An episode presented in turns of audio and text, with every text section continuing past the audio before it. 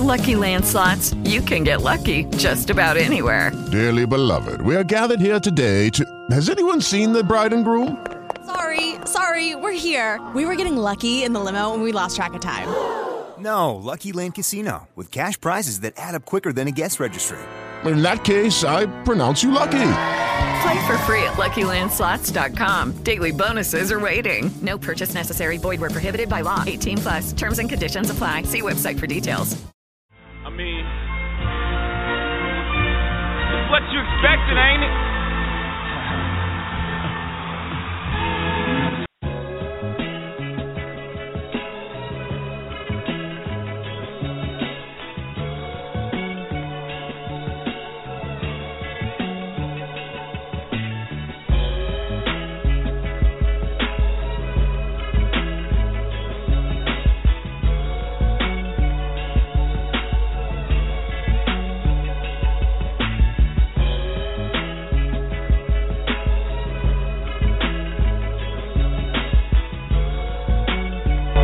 KIRP Radio! When you're looking for real truth, real talk radio, make sure you log on to KIRPradioshow.com. Sunday nights live, 8 p.m. with your host. Good evening. My name is Rocco P. This is the KIRP radio show. The RP is not for Rocco P. It's keeping it real with Pudgy. I thank Pudgy Miller for the opportunity to host this show once every month, last Sundays. Last Sundays with me, Rocco P. Tonight, I have a very, I think, a very good show planned. There's been a lot of talk about marriage in the news because of the pending Supreme Court decision, and I wanted to approach that from somewhat of a different perspective. I, I am a Bible believing Christian, as is Pudgy and I really want to talk about not just the problem with the state, but really the problem with professing believers, the problem with the church is the problem with Christian leadership as far as the way we have viewed marriage. So there's a lot that could be said. I'm going to talk about the Bible. Uh, won't be technically a Bible study. Part of it will be. Uh, and then we'll talk about what the state, how the state looks at that, how the state defines marriage, what the state has done, what the state is doing, what the state uh, may very well do in the not too distant future. I talk about the state, I'm not just talking about state government, but the federal government. What is the role? How should Christians respond? Uh, what is the role of Christians in relation to the state concerning marriage? Many people, I think, have overlooked some really, to me, clear and uh, certain issues. Some things are very um, that can't be debated. A lot of Christians have unfortunately uh, just ignored. Uh, the call number is 619 638 8559 619 638 8559. I'll I anticipate if there are calls to take them the second half of the show, so please do be patient with me. How uh, you look at marriage? What has gone on in the public square? You know, how how different has marriage been viewed as of late? Okay, one article, one article from the Atlanta Journal Constitution mentioned that in the year 2000, so we're talking just all of 15 years ago, no country on the planet allowed same-sex marriages. That's just in the year 2000. In 2004, President George W. Bush, running for re-election, uh, he was helped, no doubt, because more voters came out to the polls. Because in 11 states they had approved bans on homosexual or gay marriage. Okay, that was in 2004. In 2008, Barack Hussein Obama, who incidentally grew up, people knew him as Barry Soetoro, but that that's I, I digress. Barack Hussein Obama in 2008, he ran to the left of Hillary Clinton, but he also said then that he opposed homosexual marriage, which he would call gay marriage. So as far as the way society and the body politic views this issue, uh, it's clearly in transition. It's, it's clearly in transition big time. I remember back when Al Gore, who did not invent the internet, incidentally, when he debated George W. Bush back in 2000, uh, he said he did not believe in homosexual marriage. Again, he would call that gay marriage. uh, but he did believe in civil unions. And no one probably told Al Gore that you know what is you know what is a civil union then. Uh, when they tried to mince words, he tried to say usually on both sides of the issue, and then Bush himself eventually adopted that position down the road. So things things are in flux on this issue. So to start out, what really what can we say authoritatively about marriage if you believe the Bible? Now, a lot of social conservatives, I think, would agree with a lot of what I'm going to say, but I'm basically I'm giving you my perspective uh, without apology. I believe the Bible. I believe the Bible is God's word to men. It was written by men who were inspired by God. It wasn't a book that men wrote uh, about God. It was a book that God wrote through the hands of men. Okay, it was inspired by God. So that is that is the authority. So when we look, we step back and we say, okay, what what what can we gain from Scripture? What insights do we have from Scripture about marriage? You start out, and uh, we go to you go to Matthew 19. There was dispute that Jesus had with the Pharisees, and dispute in that culture. There was two main schools uh, two main schools of thought, two main schools of rabbinic Judaism, Hillel and Shammai, concerning divorce.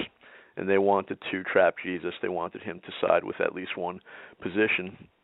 And Shammai took a more restrictive view. They said for certain things, depending upon how they, they, viewed some uncleanness in uh, in the law in in, uh, in the Pentateuch, they'd say there's there's a few there's a few conditions where then you know there's there has to be remarriage, has to be divorce and remarriage. And then Hillel was a far more tolerant, we could say, uh, a liberal position, saying, know, for a variety of reasons, uh, if if your wife would burn a meal, you could divorce her. You could put stick that certificate of divorce in her hand. If uh, one rabbi even said, uh, if if you see a woman more attractive than your wife, then you could write her certificate of divorce. So this is this is that was the context then in rabbinic Judaism.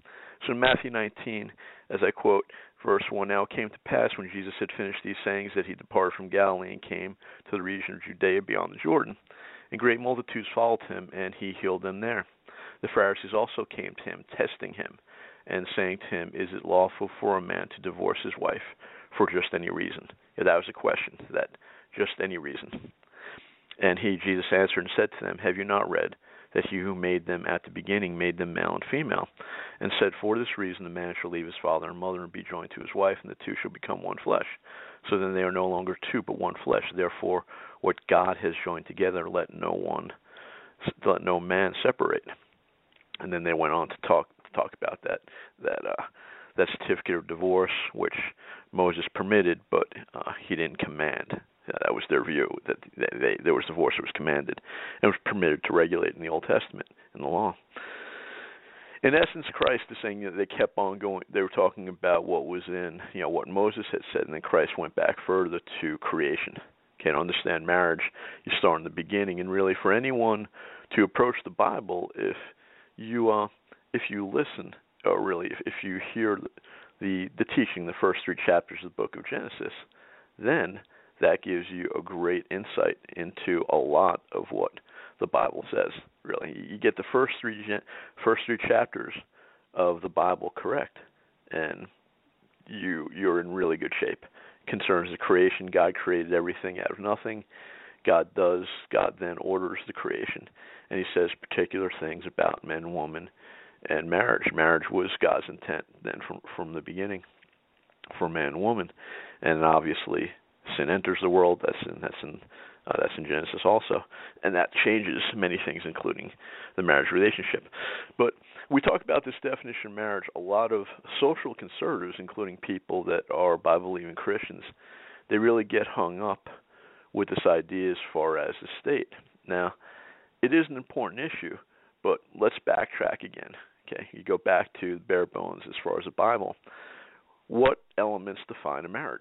How how is it defined? A lot of people say now the courts, the federal government, they're attempting to redefine marriage, and there is there is much truth to that. But you go back, you know, forget the current controversy, step back into the biblical text and say what what elements, what do we have that would say this is what constitutes a marriage? Some people would argue then marriage marriage at face value is then a contract between a man and a woman. You say a contract or a covenant intended intended to last for life. And the elements that would involve that, it would be instituted by some type of vows or a pledge So you'd have vows or a pledge. And you could also make a real strong argument biblically that marriage, since marriage involved permission of parents, so you really had families that then would be involved in the process. So you could make the argument that if people got married, then apart from without parental permission or against their parents' wills, uh, was it was it really valid? But the part I'm going to focus on here is the idea of this this covenant or a contract between a man or a woman with some type of vow or this pledge intended to last for a lifetime. That's that's really that's bare bones. That's what marriage is. Now, when a lot of people attempt to inject the state into marriage, they forget, especially especially by believing Christians, that you look at the Old Testament, okay, you look at Israel, you look at that covenant community. There you had moral several moral law, civil law, and ceremonial law. Okay, Israel's living in the land; they're governed by that. You see, you read all that good stuff. Uh, read through Exodus, you know, read through Deuteronomy. You see all these laws governing how Israel was to function, that covenant community. The simple thing that many many people forget, though, is that you never had a priest involved with marriage under the Mosaic law. Wasn't there. Okay, just it wasn't there. It involved involved the families. Uh, had nothing to do with anything to do with a priest or you know the, the temple or anything like that. Then you fast forward to the New Testament. Okay, Christ performs his first miracle, wedding at Cana of Galilee. Uh, the same custom, uh, the same practice continued then into the New Testament. wasn't had nothing to do then. You, you saw no rabbis there then. You go into Christian marriage, okay? I would argue that in Acts 2 the church began, and how do Christians get married? It says nothing about a marriage ceremony in the church. Nothing about anyone, any pastors, elders presiding over it. It's not there. As a matter of fact, you look into church history, and for the first 1,000 years of church history, uh, Christians were not getting married in the church. So it took about a thousand years for that practice to to develop. Now, I am not an iconoclast. Okay, in other words, I'm not I'm not trying to brag. I'm not trying to say it's wrong to get married in the church by any means. I'm just saying you have to understand how this developed, and we have to we have to separate what's happened through tradition with really what the Bible says outright. You know, marriage involved the families, men and women getting together, having that, having uh, sharing those vows, that pledge, and okay, you, you, if you got me, if you're listening closely, yeah, I left out consummation. Okay, physical union. The Bible makes it real clear that alone would never make people married. That's why the Bible talks about fornication. A lot of people that are lost, they don't like it if you use that word fornication because they want to they want to give credence. They want to make it appear as if living together outside of marriage is right. It's never right. Never will be right. All right. So you have those elements again. You, you have you have a public pred, a public some type of public pledge or an exchange of vows. You have the familial, uh, really the parents' permission, and uh, then it's a covenant or a contract in between the two. It's supposed to last for life. Church people again were not getting married in Christian churches didn't happen for a good thousand years. So you put that into context, the church to some degree has really we, they've shifted on this a long time before the current controversy because the the impression is given that you know if you don't get married if there isn't uh, if there isn't a pastor if there isn't there if there isn't an elder are you really married? And of course that's that's not the case. That's not necessary the real thing, the, the real the, the issue though, where where we're living right here and now in the states, though, the real problem is that Christians have submitted to the government saying you need their permission to marry, you need a license. So if you do not obtain a license to get married, then the state says you're not married. So some people could, you know, you, you could debate this on and on and on on, you know, as far as okay, how those elements of marriage once you tack on that, once you just say, but it's not really a valid marriage unless you have a marriage license, uh, you violate Scripture. I mean, it's uh, it's it's black and white. You violate Scripture. God created the family before he created human government. Some people would use the word jurisdiction. They're separate. They're separate jurisdictions. The the jurisdiction God created government to really to restrain to restrain evil, and you commend those that do good. Basic view from Romans on civil government, but civil government was created after marriage, so you you really if marriage is contingent, if marriage is dependent, if you think marriage is based upon permission by the state, uh, there's there's no biblical basis. And in fact, when I was first when I first heard this, you know, it, it didn't make sense to me. And then I looked at the Bible and I said it's it's not there. In fact, in fact, we could argue by the state by Christians acquiescing to government licenses for marriage, it's actually weakened the institution because what the government gives, the government can take away. Okay, you have a license to drive a car, so that means you need you need permission. Okay, some people would say that that is a privilege. I would argue it's a right because free people should be allowed to travel. The point is, the government treats it as a privilege. So you have to get their license. So the government can regulate that license. Who's to say down the road the government would not change or take away marriage licenses if you did not conform to what they said you were supposed to do? Uh, most Christians, if I ask them outright, say, would you would you submit if if a law was passed tomorrow where you live? If a law was passed tomorrow that you had to have a license to have children, would you submit to that? And most would say no. By the same token, then, if the state doesn't have the right, if it violates their jurisdiction to give you permission to have children, you don't need their permission to have children. Why should we then say we need their permission to be married? You look at the marriage laws in in the U.S. This is the way it shakes down. A lot of people don't look into the history. We're only talking really early, yeah, not too not too long ago. I mean, early 20th century. Uh, the the practice had always been you would uh, a couple would get married and then they would provide they'd tell the state that they were married and the state would recognize it that that's a good practice that's a very good practice i think but that's radically different than what we have now now you have to get permission from the state to marry okay another thing that christians have have avoided in this is that part of the problem with marriage is obviously rampant divorce okay rampant divorce serious problem among professing believers, not just in the broad culture. A lot of Christians don't like to admit it, but once you give the state, once you give the government the authority to define marriage, then you give them the authority to define divorce. And so, is it not, do we not see a clear problem in the churches as far as teaching on divorce? Um, a lot of churches will not even give a written doctrinal position on what they believe about divorce and remarriage and that's uh, that's obviously something we're all dealing with. So you step back, you take the biblical view, uh, what defines a marriage, however you shake that, however you define that, as far as a covenant between a man and a woman, and of course it is only between a man and a woman biblically. You don't see civil government being involved. You don't see the government in Israel being involved. You don't see the government. You don't see a secular government involved in New Testament times. So we've gotten to this position really in the states not too long ago. You you look at certain uh, you look at certain laws. What's going on? Okay, how how did we get here? How did we get to this license stuff? We got to this licensing to a large degree because uh, states start to pass laws because they wanted to limit interracial marriage. That's how a lot of the really early licensing of marriage started.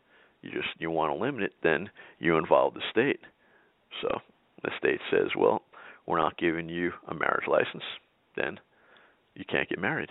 Uh, so that's the way that's the way we really got to where we're here. There's one thing that's really important I want to say. A lot of Christians, I mean, rightly so, are upset about uh, homosexual marriage. Again, I I wouldn't use the term gay marriage. Some Christians would use the word sodomite marriage. It's a good good old word. Uh, but it is it, it is it is wrong. It will never be right, regardless of what civil government, regardless of what the government in the United States or any government in the world does. It will never make what God has said wrong right. Okay, and this is like I said. You go back to creation. You go back to the first three chapters of Genesis. You get what goes down there. If you understand God's creation, including creation of man and woman and marriage, you get that right, you have a lot of biblical theology right. You get that wrong, a lot of things then you get wrong. But I just want to state in no uncertain terms, a lot of Christians now that are opposed to homosexual marriage, they don't always really explain exactly why. They they, they always don't explain. And of course, the media, which does have their agenda to destroy the current social order, that's political correctness or cultural Marxism, which I have discussed before in this show. They have that agenda to always depict any opposition, any opposition, uh, any criticism of homosexuality, particularly homosexual marriage. It's all hate. Uh, it's all hate. And again, you believe the Bible, you, you have to identify sin for what it is. And in particular, this sin, uh, this sin is identified. You look in the book of Romans, okay? And Paul Paul writes this on the inspiration of the Holy Spirit, and he's talking about a certain time frame. He doesn't say when, but he's talking about how God views how God views certain things. So I read in Romans one verse eighteen, for the wrath of God is revealed from heaven against un, against all ungodliness and unrighteousness of men who suppress the truth and unrighteousness, because what may be known of God is manifest in them, for God has shown it shown it to them. For since the creation of the world his invisible attributes are clearly seen, being understood by the things that are made, even his eternal power and Godhead, so that they are without excuse. Because although they knew God, they did not glorify him as God, nor were thankful, but became futile in their thoughts, and their foolish hearts were darkened. Professing to be wise, they became fools and changed the glory of the incorruptible God into an image made like corruptible man and birds and four-footed animals and creeping things. Therefore God also Therefore God also gave them up to uncleanness in the lust of their hearts to dishonor their bodies among themselves, who exchanged the truth of God for a lie and worshipped and served the creature rather than the Creator who is blessed forever. Amen. For this reason God gave them up to vile passions, for even their woman exchanged the natural use for what is against nature. Likewise also the men, leaving the natural use of the woman, burned in their lust for one another, men with men committing what is shameful, and receiving in themselves the penalty of their error which was due. And even as they did not like to retain God in their knowledge, God gave them over to a debased mind to do those things which are not fitting. So we see this. There's no time frame here. I think Paul's talking about a pattern in a culture. A lot of Christians would say God will judge homosexuality. God, God will judge sodomy. That is true. But what I just read in Romans 1, Romans 1 is not teaching that at all, really. Romans 1 isn't teaching that God will judge homosexuality. And in fact, what Romans 1 is teaching is that homosexuality is the judgment of God. Okay? When we when any culture sees open homosexuality practiced, that's a sign of God's judgment. That's really that's what Romans 1 is teaching. The phrase is used there by Paul that it's against nature. It's against nature. Okay? And that phrase was recognized by ancient Greco-Roman writers that were not Christians spoke of of homosexuality in the same they use the same phrase said it was against nature. So we go to nature again we go back to creation.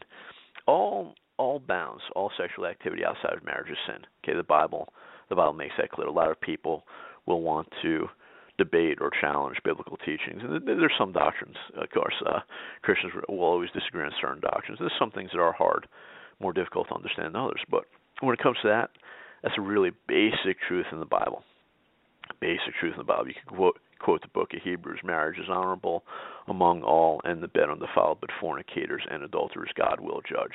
Okay, that's that, that's real clear. But when we get to this issue of of homosexuality, what you know some people call same you know same sexual relations, this is a more serious sin.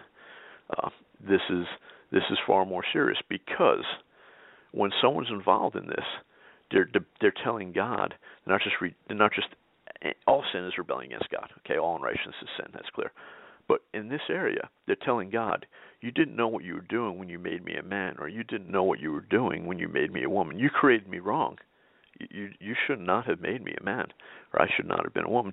It's to me, it's always distressing when you hear someone say, because now you have this this uh, transgender uh, phenomena, all know, all perverse, but people saying, "Well, yeah, I feel like I'm a man trapped in a woman's body or a woman trapped in a man's body."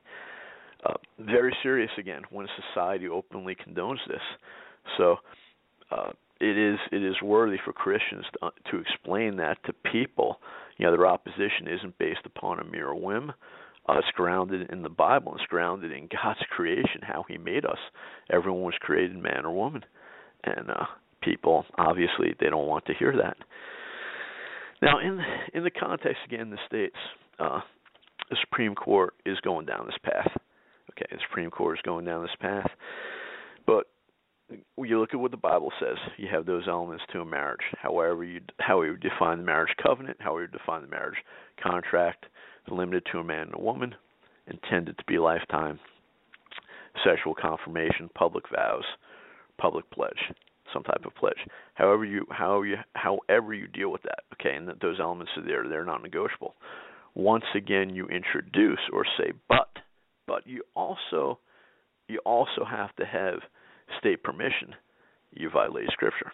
Okay, that's where a lot of really most of my Bible believing friends, uh, most pastors just do not know that. They just don't know the history in the states. Once again, that this licensing is relatively new, and it was initially done uh, to to limit interracial marriage. So, how do we go forward then? We're in this we're in this situation, okay? Whether you're whether you're a social conservative or in particular Bible believing Christian. You're in the states now, and uh, how do you how do you really how do you respond to this? How, do you respond to this? It's huge as far as the, some some most of the major issues, most of the, most of the super important issues on the political scene are never left versus right. Okay, you may have noticed that most of the the most critical important issues that affect us are not left versus right. It's not uh, it's not Democrat versus Republican. They want us to believe that. They want to believe. They want us to believe. Okay, there's everything is as it just falls those categories: left versus right, liberal versus conservative. Again, you break down those those words. You talk about them. Liberal would mean yeah new, conservative would mean resistant to change.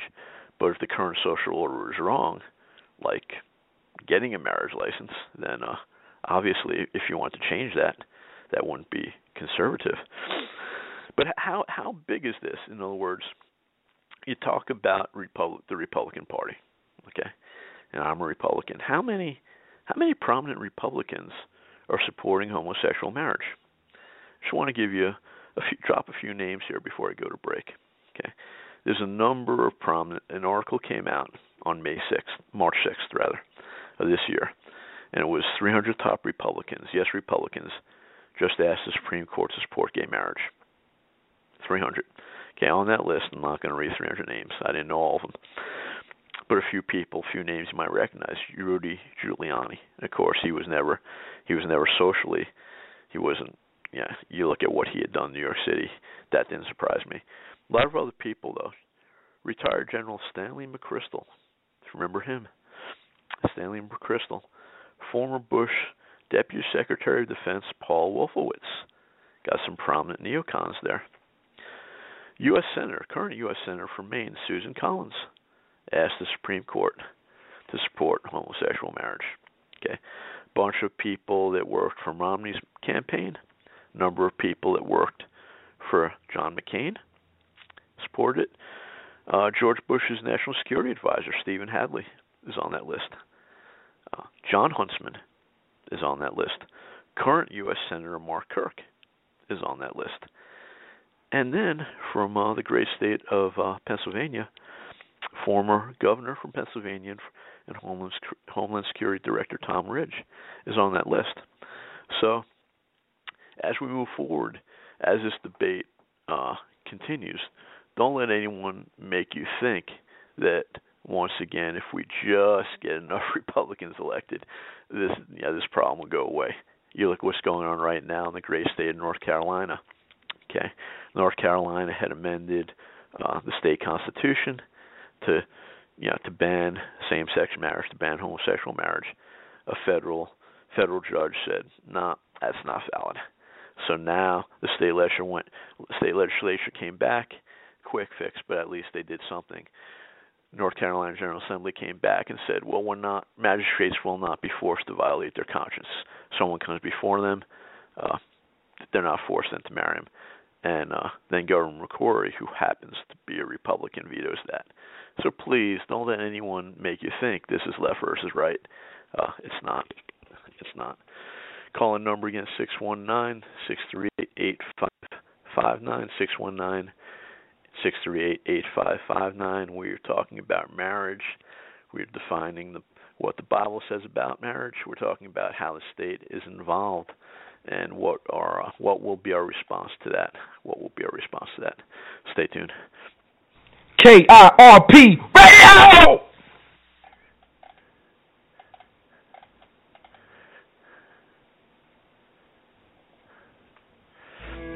Mr. President, members of Congress, you've been making a lot of noise about taking our guns away. But you might want to review history. 1835, Gonzales, Texas Territory. The authorities wanted to confiscate the big gun that protected that colony. You know what the people said? Come and take it. Because they were willing to fight for their freedom and their guns. So are we. Come and take it if you want it. Come and take it if you think you can. Come and take it, but I warn you, you'll have to pry it from my cold dead hands. We want the freedom that God gave us, so you best not cross that line. If you want this gun, you gotta come through us and take it. One shot at a time. Just like Gonzales, we're keeping our guns.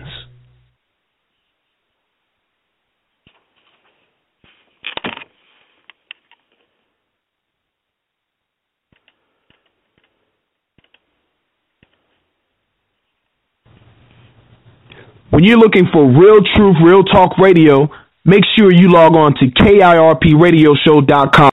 KIRP Radio! I am Rocco P. Tonight we are talking about marriage. We talked about scripture. We talked about what the state is doing and how that situation, what's going on now, what is the biblical basis of marriage, how has the state been involved? You know, my position, the state should not be involved. So what are you know, what are the options? What can we do? Now we talk about we'll talk about US law. Highest law in the land is still the federal constitution. And that federal constitution gave the federal government certain enumerated powers. See that in Article 1, Section 8. And there's around 20 powers or so really that Congress could do. All laws that they pass should be confined to those areas. Some people have gone creative. Again, they talk about necessary and proper, general welfare. All right, this, most of what the federal government does, they're not to be involved in. Anything regarding health, uh, Obamacare, no, it's all. There's no basis. Now, you look at the Constitution at face value, the original intent. Uh, there's nothing in the federal constitution about marriage. It's not there. So that's really disconcerting again when you think about the debate. This conflict would be a lot easier if the federal government was not involved. The Supreme Court and these federal courts insert themselves into what the states are doing. They just have no basis in the Constitution, none whatsoever. It's not there it's not there. Um, but they have violated that. We're living we're living in a nation where we're really living in the shadow of what was constitutional republic. Uh, a uh, hundred years of progressivism, which I would call collectivism, where they they basically brainwash us to think there's collective rights versus individual rights, and uh, we just keep on losing it as individuals, keep on losing our rights. So there is no federal basis, but that doesn't stop them from being involved. So there is no basis. The Supreme Court's going to hear these arguments. Uh, Ann Hall is a constitutional attorney. Uh, she is she's a Bible believing Christian, and she had she had some interesting comments to make. A few comments she posted on Facebook back in the end of April. She says the question will be, does the Constitution require same-sex marriage? Okay, because they're going to try and they're going to try and make this a federal right. It's not a federal matter at all. say, of course it doesn't. The Constitution does not even address marriage because marriage is a state issue, but it won't be that easy because Christians demanded the, the Defense of Marriage Act, DOMA, that was under Bill Clinton. There will be an inroad to make the argument that the federal government has a role to play in marriage. If truth be told, we can thank our fellow Christians, ouch, for the entire same sex marriage argument.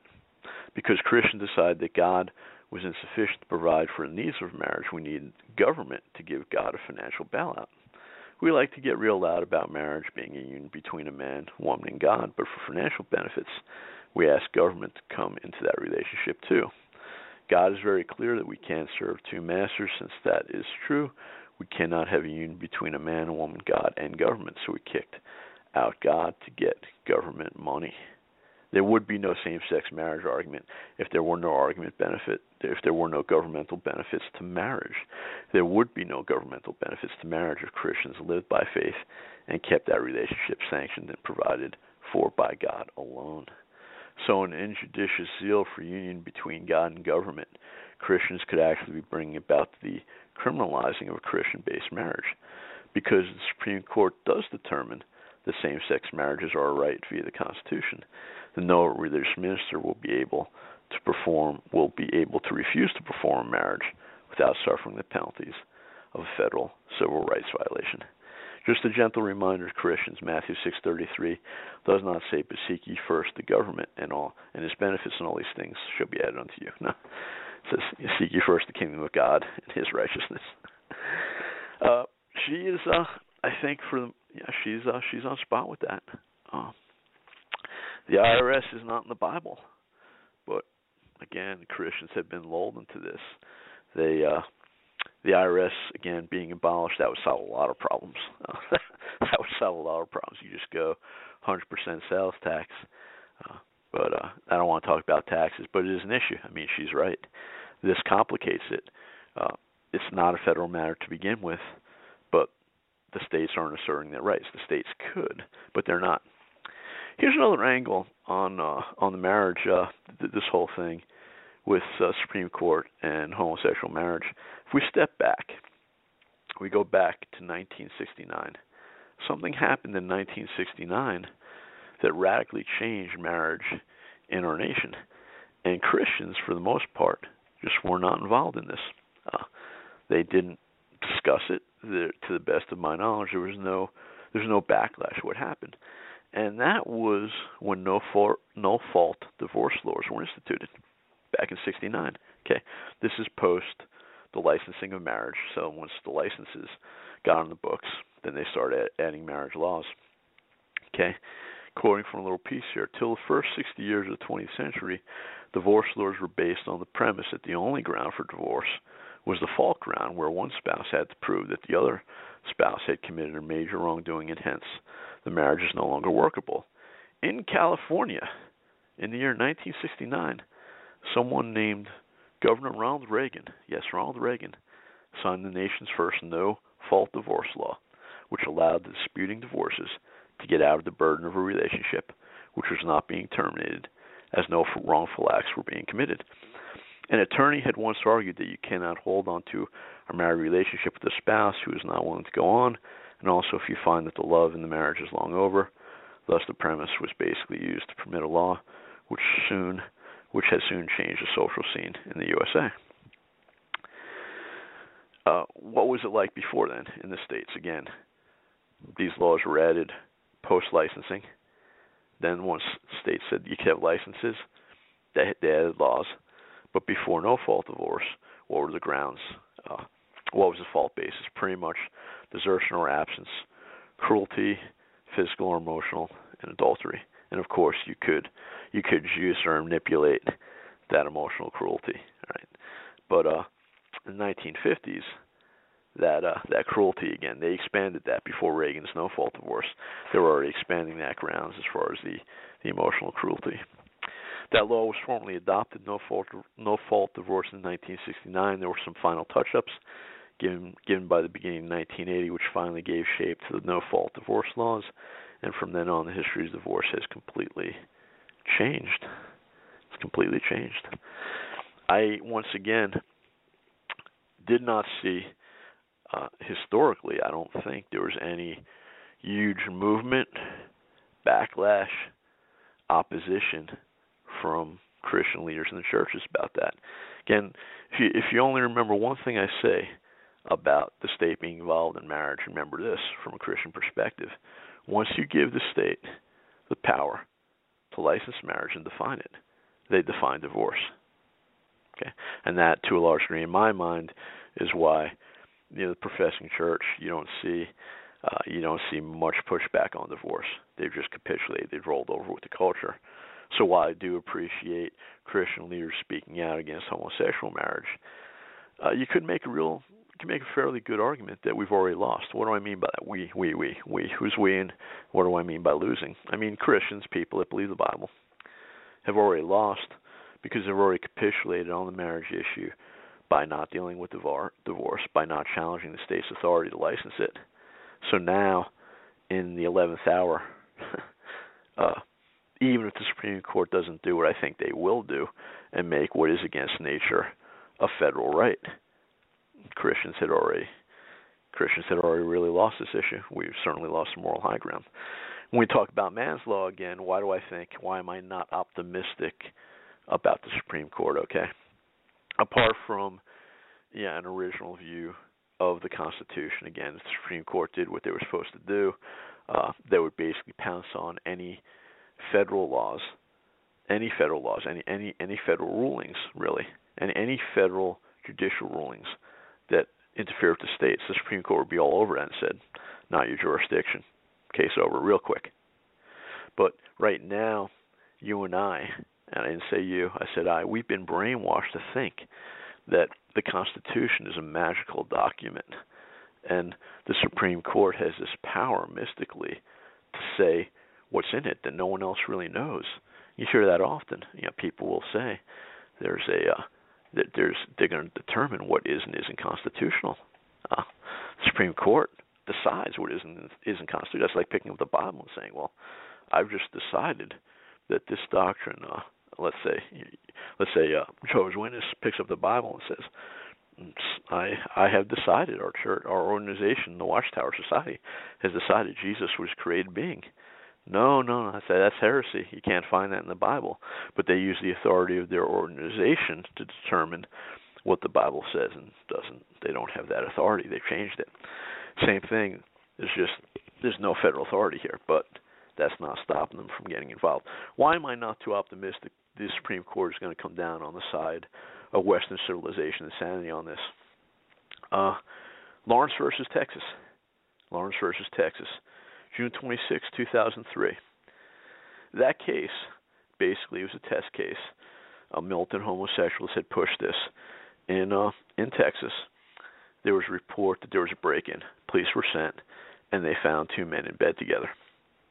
And then they had arrested them because you think about it, there was a number of states back then in 2003 still had old anti-sodomy laws. I mean, the the vast majority they were on the books to you know to obviously say the state at the state level, not the federal level.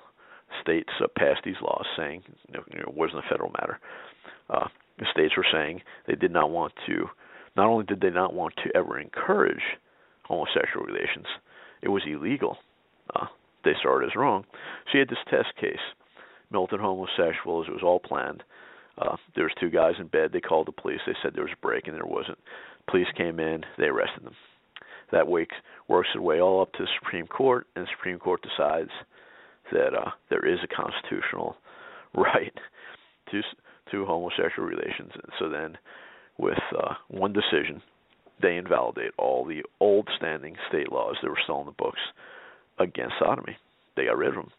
So, in light of the Supreme Court doing that in 2003, in 2015, it's hard for me to believe since they created this legal right. And they not only violated their jurisdiction, which I've stressed, but then they said something that states had said was morally wrong to the point that it was illegal at the state level. They interjected themselves into that and said, "No, no it's it's a uh, this is a right uh, based upon their track record. Uh, case law doesn't look that good." So I've said I've said a lot. I've talked about the Bible. I've talked about the Supreme Court. I don't don't want to leave the show. I don't want to be negative. I really don't want to be negative. What's what's the path ahead? Uh, what solutions can I provide in the time we have left? Uh, I think those solutions are there. I think they're real, and they're powerful, and they would be very effective. The first one is uh, the states asserting their, their sovereignty. Okay, since there is no federal authority over marriage in any way, shape, or form, you can't find that in the Constitution. It's not there. Okay, just like there's there's nothing nothing in the Constitution. We got this got this agency called the DEA, the Drug Enforcement Agency. There's nothing in the Constitution about drugs. Back in the day, they had to pass when people respected the Constitution more.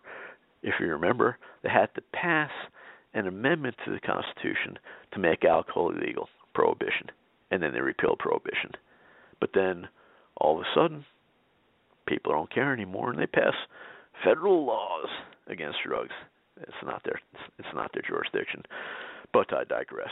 So, so what what what what can we do? What can we do going forward? There are there are some very potent, effective, powerful solutions to all this. Number one, the best thing that could happen would be if states would start to assert their sovereignty and declare really, really clearly, really unambiguously that the federal government has no jurisdiction in the matter of marriage in their state, and therefore any federal law, be it DOMA, any federal any federal uh, court ruling, any Supreme Court ruling is null and void. Now, it's complicated if a state does that because, as KrisAnne Hall hinted at, though she didn't use the word, she didn't use the phrase IRS, because of tax laws, that would complicate things. But but that would be that would be very good if if the states came forward, and most states don't believe this. I mean, most states uh, you know, still there's still enough moral sanity in the general culture. Most states are not do not want to endorse homosexual marriage. Uh, even the states that haven't passed amendments against it, uh, you know, most states are not endorsing it. There's still enough. Uh, there's still enough moral basis where they know that's wrong. So it's a matter of them then asserting their authority, saying uh, you don't have it's not not an enumerated powers. Article One, Section Eight the supremacy clause only involves the supreme the federal government is only supreme in those areas defined in the Constitution, and we got these things called Ninth and Tenth Amendment. The, in other words, powers that weren't specifically uh, circumscribed, given to the federal government, belong to the people or the states. So states could do that, could do that very effectively, and we're starting to see that happening. Okay, so that's one that's one solution. Okay, the best solution is what we see in Alabama. Beyond that, Alabama's taking it a step further, and they really they they really want to cut the head off this of the snake, so to speak. They really want to fix this. So Alabama is addressing not just the lack of federal authority. They're they're solving it at the state level. They want to go back to where the state did not issue marriage licenses. That's right. I think that's a very extremely effective solution and that does protect marriage the best uh, overall. I'm quoting a piece from the 10th Amendment Center, May 23rd, 2015. The name of this article is Alabama Senate passes bill to effectively nullify all sides on marriage. That wouldn't have been my title, but I didn't write it. This is what this is how the article reads. This week, the Alabama State Senate passed a bill that would end the practice of licensing marriage in the state, effectively nullifying both sides of contentious national debate over government-sanctioned marriage introduced by Senator Greg Albert uh, Albritton, Albritton, Republican. Okay, Republican. Senate Bill 377 would end state-issued state-issued marriage licenses while providing marriage contracts as an alternative. It passed through the Alabama State Senate by a 22 to 3 margin on May 19th. Then we quote that that state senator. When you invite the states, when the, when you invite the state into those matters of personal or religious import, it creates difficulties, Senator Albritton said about his bill in April. Go back long, long ago, in a galaxy far, far away, early 20th century. If you go back and look, you won't find it. But what you will find instead is where people have come in and recorded when a marriage has occurred. Okay, to repeat that last sentence. What you will, will find instead is where people have come in and recorded when a marriage has occurred. That is far more consistent with Christian faith and practice. because you don't need the state's permission. You should not need the state's permission to get marriage. That that redefines marriage. That's why we're in this mess. Uh, the bill would replace all references to marriage licenses in state law with contracts. The legislation would not invalidate any marriage licenses issued prior to the bill being passed. The contract shall be filed in the office of the judge of probate in each county and shall constitute a legal record of the marriage. A copy of the contract shall be transmitted to the Office of Vital Statistics of the Department of Public Health and made a part of its record effective July 1st, 2015. Any requirement to obtain a marriage license issued by the judge of probate is abolished and repealed. Okay, practically, that Senate bill in Alabama would accomplish two things. First, it would render void the effects of federal judges that have overturned state laws defining marriage. The founding generation never envisioned unelected judges issuing pronouncements regarding the definition of social institutions like marriage, and the Constitution delegates, delegates the federal judiciary no authority to meddle in the issue.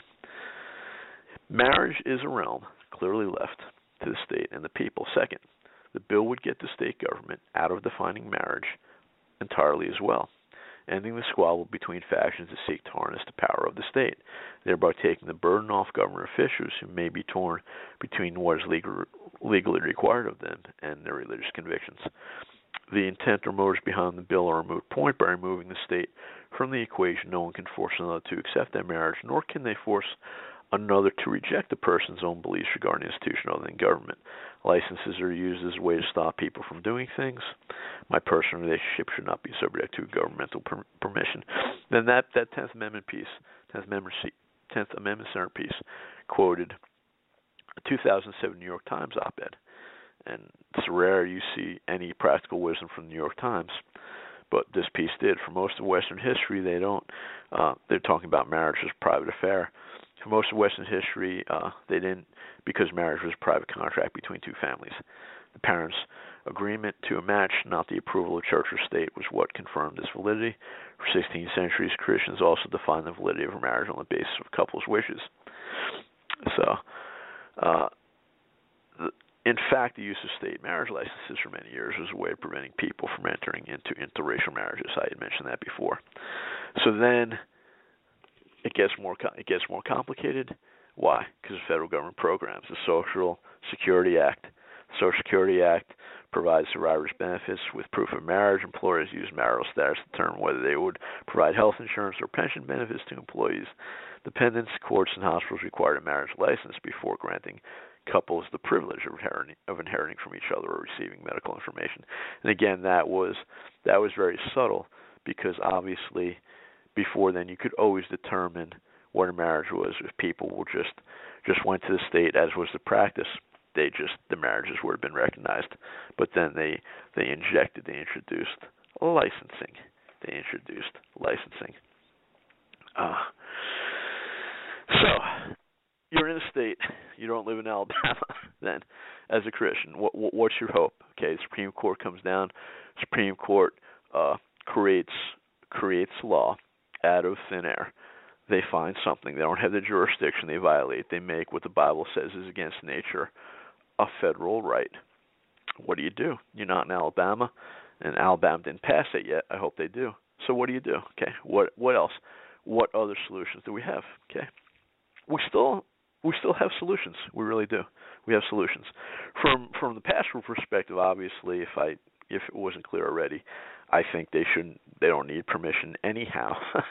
uh, people don't need permission. Then this idea that the ministers again, people get really confused that you know, you're not married unless you know there's a pastor. No, that's that's not the case. But if the ministers don't want to be forced to perform weddings against their vows, one simple thing is you know they they just they only perform weddings rejecting the power of the state. It's that simple. They just they reject their licensure. So uh, you don't have you don't have ministers licensed, but of course, you know there'll be repercussions. What else can you do as an individual? What can you do? Common law, common law marriages. Okay, common law marriages. Eight states in the U.S.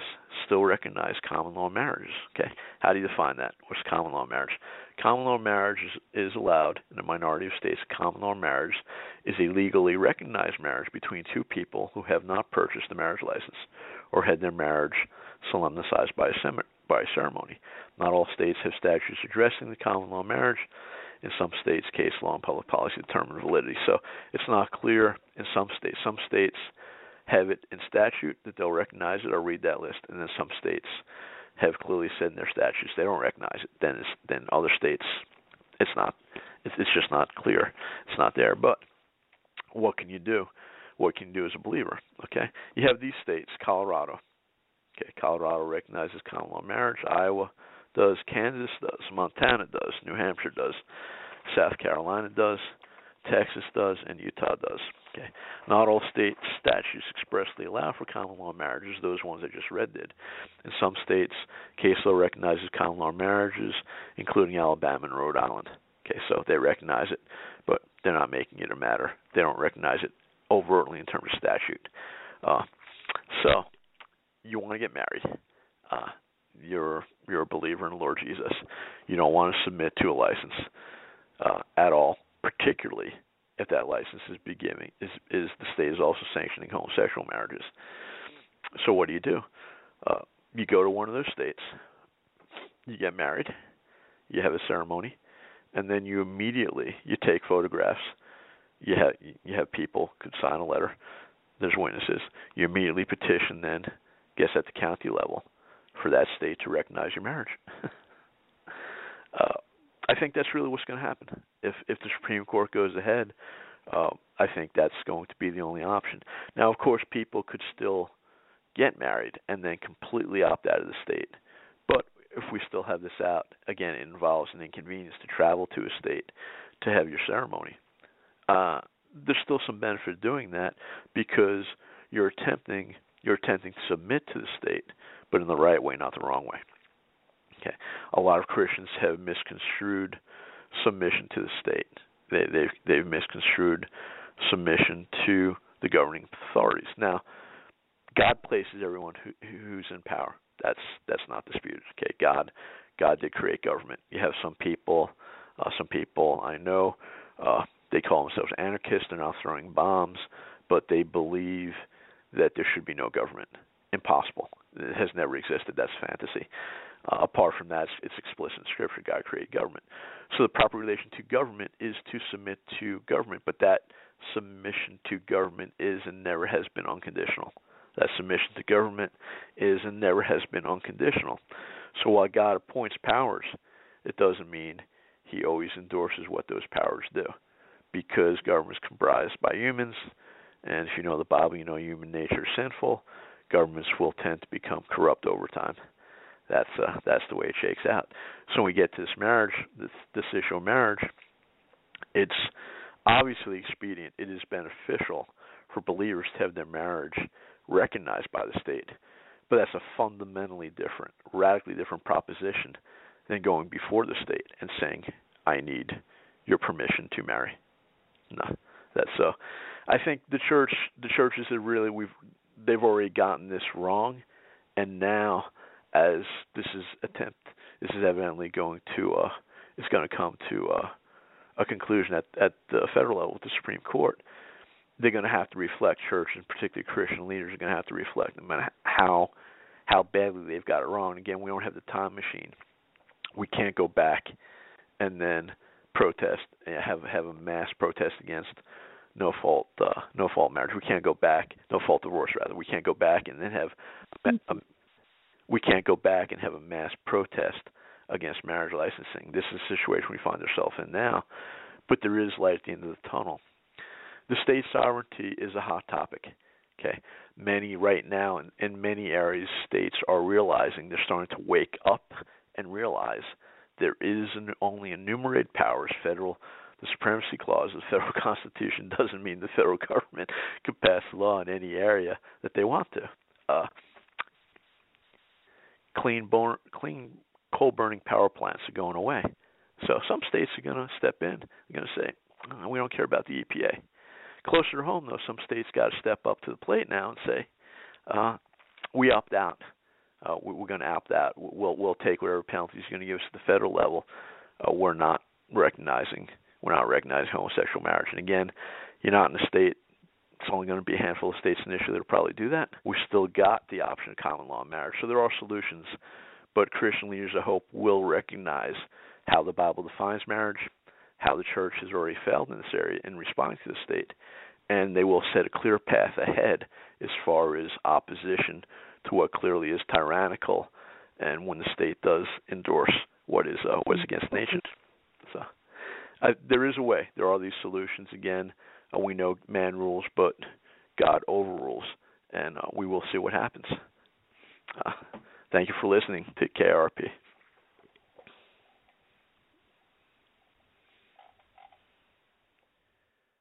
Judy was boring. Hello. Then Judy discovered ChumbaCasino.com. It's my little escape. Now Judy's the life of the party. Oh, baby, Mama's bringing home the bacon. Whoa, take it easy, Judy. The Chumba life is for everybody. So go to ChumbaCasino.com and play over 100 casino style games. Join today and play for free for your chance to redeem some serious prizes. ChumbaCasino.com. No purchase necessary. Void where prohibited by law. 18 plus terms and conditions apply. See website for details. Join us today during the Jeep Celebration event. Right now, get 20% below MSRP for an average of 15178 under MSRP on the purchase of a 2023 Jeep Grand Cherokee Overland 4xE or Summit 4xE. Not compatible with lease offers or with any other consumer incentive offers. 15,178 average based on 20% below average MSRP from all 2023 Grand Cherokee Overland 4xE and Summit 4xE models in dealer stock. Residency restrictions apply. Take retail delivery from dealer stock by 4 1. Jeep is a registered trademark.